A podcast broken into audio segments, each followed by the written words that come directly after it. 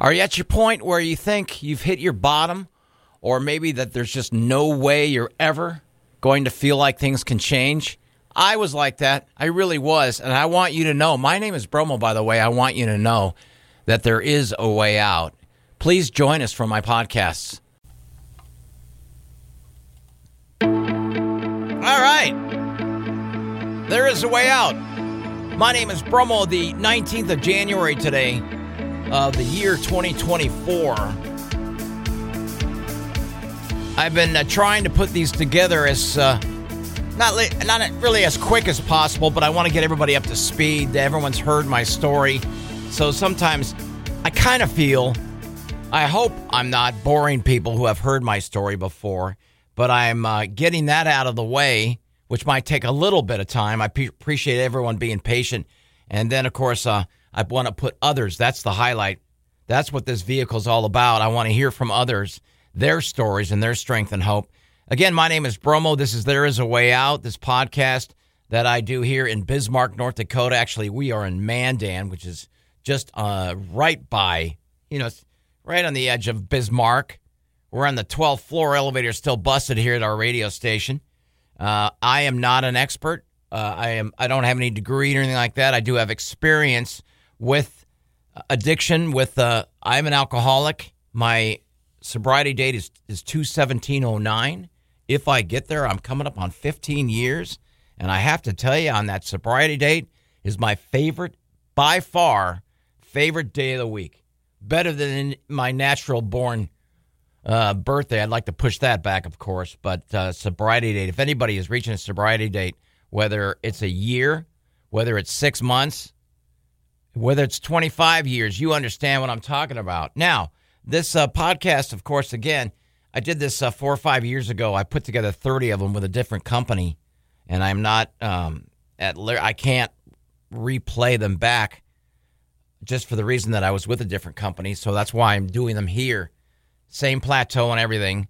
Uh, for those of you who may feel that maybe you drink too much, you're addicted to whatever, um, you know, if you have family members, if you have any friends that you feel may uh, may uh, be helpful if they listen to this and listen to my story and my progression on how things uh, became worse and worse and worse until I hit my rock bottom, and then I made my climb back. I'm still on my journey, which is fantastic, which is the greatest feeling in the world. But I want those those anyone to know that there is a way out. And uh, last episode, I was talking about how I got involved in a misdemeanor hit and run, and I was sentenced to this and that and this and that. And I took care of all that. I took took care of the victim. Uh, I did what I was supposed to do as far as uh, my license was, was restricted, I believe, for half a year. I could only drive to and from work. But I procrastinated really bad as far as I blew them off when I was supposed to show up for community service. I blew them off again when I had another chance with an extension. I only completed half of that. And then on the on the edge of being sent to jail, my lawyer was able to get me into a place called work furlough, which I went in. And uh, at a work furlough, they let they let you go during uh, the daytime, so you can go out to your job. They get to, yeah, they let you keep your job. You pay a, a certain amount of money, kind of like rent. And when you're done with your job, you better be back at a certain time because it is a minimal security place. Um, different rooms with everybody living inside them. I had like six roommates all in one room. We all had bunk beds. Every two hours there was a count. You had to be on your bed. That's the closest I've ever been to jail. But at least they, they let you go so you can go out and, and keep your job. So for 45 days, I did that. They give you a sack lunch. Uh, and you better stick to that sack lunch, they highly suggest, because if anybody strays and has, you know, like a bagel with poppy seeds in it, which can, can look like you just had cocaine, I believe. I don't know all that technical stuff, but you better eat what they put in your sack lunch, which is a soggy bologna sandwich and an orange or whatever, and maybe a pack of potato chips and cookies, whatever. That's what I did. And on that 45th day, just like high school, where somebody turned around and said, Are you new here? Can you pass this yearbook to Betty Big Chest behind you? one of the police officers or uh, one of the uh, work furlough officers walked by and said, Can I help you? Are you new here? Nope. I'm just 15 minutes away from getting released. I'm sitting on the bench here on my 45th day. Right at midnight, my dad was there to pick me up. And we're driving home. And it was really nice to be in my dad's car with my dad and all of that. And I know I'm going home. And he asks me, "Is What would you like now? Are you hungry? You know, obviously, what I wanted was alcohol. I said, Can you stop by the 7 Eleven, Dad? So I went in there and I bought a six pack of beer, and I must have downed four of those in about 42 seconds when I got home. At this point now, I'm still working at the radio station. I'm also still working at the restaurant. The restaurant eventually faded. Um, I uh, and here's why because I had an opportunity to uh, work right across the hallway. We were there at our radio station, and we had like f- uh, four radio stations in the same building. And right across the hallway is where I would meet my best friend. 10 feet away, he would come in there with the rest of his crew after the show. And, and I remember I told you earlier I was not much of a morning show expert, but I watched this guy and I listened to him and I, I started hearing about his show. And uh, he was a genius. He still, still makes me laugh every time I talk to him, every time I'm hanging out with him. the show was called Dave Shelley and Chainsaw, and I met Dave, and we were able to, you know, talk here and there about, you know, this this or that. We both like golf, and at that time, I was working at another radio station. Like I said, we're all in the same hallway, and I was recording the Howard Stern show. Yeah, which runs in New York at six o'clock, which is East Coast time. Uh, which with us, uh, we're out on the West Coast. Of course, I had to be in the radio station at two forty-five in the morning. So there I am recording the Howard Stern show for a while, and I got a chance to do uh, something for for Dave and his show as far as filling in for a guy who used to set up golf courses. Once a week, he would take listeners out. It was called Dave's Free Thursday Golf, and he would take listeners out to all the nice golf courses around town.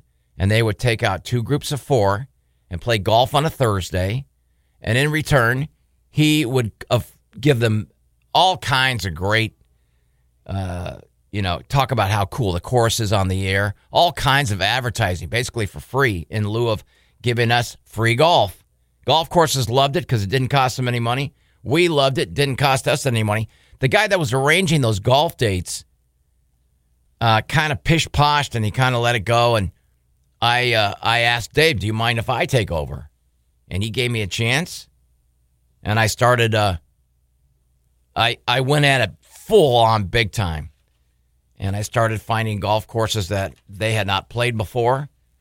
I was able to get us out on a golf course that had just opened, right down there in Mission Valley. So as Dave and I were playing and getting to know each other, remember now I'm still not on his show officially. Uh, as we were playing golf together, clowning around and stuff. Of course, he would go on the air the next day and talk about the golf course and how great it was and what he shot, who the people that he played with. And so we, as we progressed, and I, uh, hopefully, he liked my sense of humor, which which is whatever. But uh, we we we we thought that we would come up with a golf bet, and so as my real name is Dave. His name's Dave. So out of the blue, they started calling me this Bromo guy. Abramowitz was my initial, the longer name. Bromo is where I get my name Bromo. So for those of you who know, know my real name, and you've asked me before, how the heck do you come up with Bromo? That's how. So he started calling me Bromo on the air and uh, said that Bromo shot a horrible 190 or whatever it was because I wasn't good at golf. Still, still not. But we made a golf bet we made a very first golf bet, which turned out to be uh, unsuccessful. As a matter of fact, the golf bet was I was supposed to kiss a guy in the mouth for like five seconds, I believe.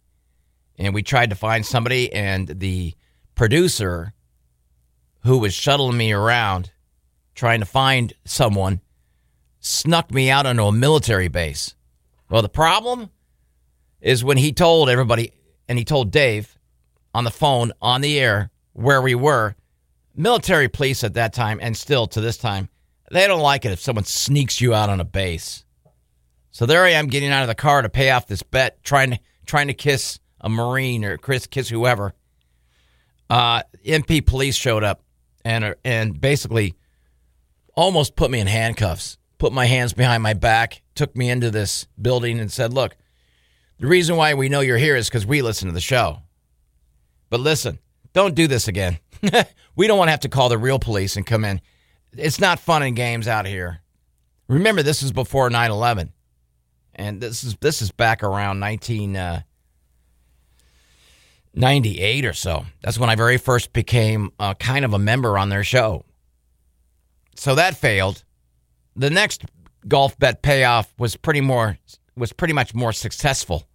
That was when I was supposed to wear a white T-shirt, tidy whitey underwear, black socks. By the way, the T-shirt tucked into my underwear, which was a good look and I had to walk into Denny's and order a Grand Slam breakfast. We did that, and a news station came out and covered it. And from then on, we started making golf bets every Thursday. From then on, I was actually able to become a member of the show, actually a paid member on that radio station. A, Bromo was my name back in 1998. Now, my drinking was progressively becoming uh, an everyday thing. Whether I went out and golfed with my friends during the daytime after I got off work or whatever, beers were always there. Coolers of beer. I enjoyed beer. I liked how it made me feel. I liked how alcohol made me feel. It kind of toned me down a little bit. It kind of made me less nervous because I'm a nervous, itchy guy anyway. If you're ever around me, you'll see that. Alcohol so it's not like alcohol blossomed my personality, if you call it what I have, a personality. It just it just took the edge off. You've heard that many times, and that's true. That's what it does for a lot of people. It took the edge off. I I I enjoyed drinking beer over anything else. And many, many, many, many, many times. Now remember, this is after my hit and run. Many, many, many times, I would still go out and drink beer on the golf course. I would have uh, a, a, golf, uh, golf. I'd go out and golf. I'd have a beer can open, drinking that while one is unopened behind my, in between my knees, driving home. Um, and you would have, you would think that a misdemeanor hit and run would have taught me a lesson, which did not. The beer drinking continued. I drank at home on the weekends. I had a cooler in my room, so my dad didn't see all the alcohol I was consuming, and I, I hid that in my closet. And at towards the end of when I was still doing the Howard Stern show, uh, I'd go to bed like seven thirty at night. I'd have to draw my curtains and hear all the kids in the cul-de-sac playing during the summer, and I'd have to get up ungodly hour, two o'clock, still with booze probably all over me. I'd drive 20 miles to work, do the Howard Stern show, and then be available if they if Dave needed me on the on his show, which he did quite often. So alcohol was now a major part of my life. I broke away from the restaurant, stopped working at the restaurant, was working strictly at the radio station, having a blast. At one point, my dad tells me that he's possibly thinking about moving to Mexico on his own. And we had lived together for the longest time. And I know I was, you know, in my 30s now or whatever it was, still living with my dad. I chose to do that because my dad and I got along fairly well. And, uh, you know, he never pestered me about anything. And I was living rent free at a nice house there on the uh, edge of a canyon. And I had a pretty good life going. I was drinking beer and I was uh, with my friends drinking on the weekends and all that stuff still going to stoop, you know, bars late at night, still walking around thinking I had a chance to talk to any kind of woman that was standing around. I'm sure their beer beer goggles were not working for them. But uh, as I continued to work on the radio station, I'll never forget. Uh, two years in, year 2000, the San Diego Chargers started out their season 0 and 10. So my friend says to me one day, when we're in the golf cart. We had just teed off on like hole number two. And he goes, Hey, guess what you're doing on Friday? I said, What am I doing on Friday? And he goes, You're going up on a billboard. You're not coming down until the Chargers win. I said, You, you want to repeat that? Yeah, you're going up on a billboard on Friday in the morning, and you're not coming down until the Chargers win. Turns out the billboard was about 51 feet up in the air. I don't like heights. Next thing I know, it's Friday morning. I've made arrangements for my mom to come over and take care of my cat. And there I am at the foot of this billboard looking up, and they put me on this scissor lift crane and they hoist this thing 51 feet up in the air. And I've got a microphone set up up there. And as time went by, someone donated a Lozy, a Lozy. Somebody donated a La-Z-Boy chair up there. They had a webcam up there so you could see me all the time. Now, I wasn't on the billboard itself. I was literally right next to it. It was basically attached to the billboard. Because if you look at a billboard, unsafe. You can't sit on that thing or whatever. So I was on a scissor lift, cra- scissor, scissor lift crane next to the billboard. And I lived up there. And I remember first couple of days were insane. I couldn't lower the crane unless we brought TV media up there. I could not get off the crane because that would, you know, that would ruin the, the bit, so to speak. The the deal was I was not a, uh, allowed to get off that crane. I couldn't come off the billboard, so to speak, until the Chargers won their first game. And so there I am. A couple days go by. Uh, like I said, the media came by with cameras. Uh, people drove by constantly to see where we were at because, you know, we advertised and told everybody where I was at. And on the billboard, it said Bromo's Billboard and it said our call letters, KGB and we were right next to a taco shop. So there I am, 51 feet up in the air, and I had a there was a mo- motor home right down below me, and that was reserved for some of the promotional people that were there taking care of me. So I would shout down, "Hey, how's it going down there?" And people would drive by constantly to pull over. "Hey, Bromo, how you doing up there?" And they'd yell at me. I had a bucket a red bucket with a rope uh, attached to it that I would throw over the side. People would bring by anything. And what I mean by anything is they bring by a bottle of booze. Fine. Uh, some brought me, I don't know, magazines like a Playgirl. That was cute. Of course, I didn't, I tossed that off to the side. But more importantly, they brought me by booze. You know why? Because they knew I liked to drink. You know why? Because we talked about it on the air quite a bit. A lot of times, uh, some of my escapades, and we'll talk more about that as far as going into bars, became very, uh, very much talked about. And uh, some of my drunken stories were the kind of stories where people could go, oh my God, and they'd laugh at it. Because I was the guy who poked fun of myself. I was the guy that lost the golf bets. I was the guy that you can make fun of. That was sort of my role. And you know what? I didn't have to do a whole lot of acting because that's really what I was. I was a loser that uh, was nobody knew who the guy was in high school kind of guy. And uh, loser as far as with women and all that stuff. So I played the role quite easily. So during this stay, my manager would come by every once in a while. Hey, what do you want to eat? You want a taco? no, no offense to the Mexican food place right over next to me. I'm getting sick of their food. No offense. I'd really like a salad. Oh, come on. Don't just. So he'd have to go to some place and make me a salad or whatever, bring it back. I'd lower the bucket. He'd put the salad in the bucket. I'd hoist it up. Thank you. And eat my dinner. Now, as far as uh, taking care of personal things, I would move that webcam out of the way so it wouldn't spotlight me as I went. The I there yeah there was no porta potty up there. there was a little round bucket, a camping bucket that people would use sometimes at camping, from a company called REI. It was a bucket. You'd open the bucket up and you'd go to the restroom in there, and then you would empty it eventually.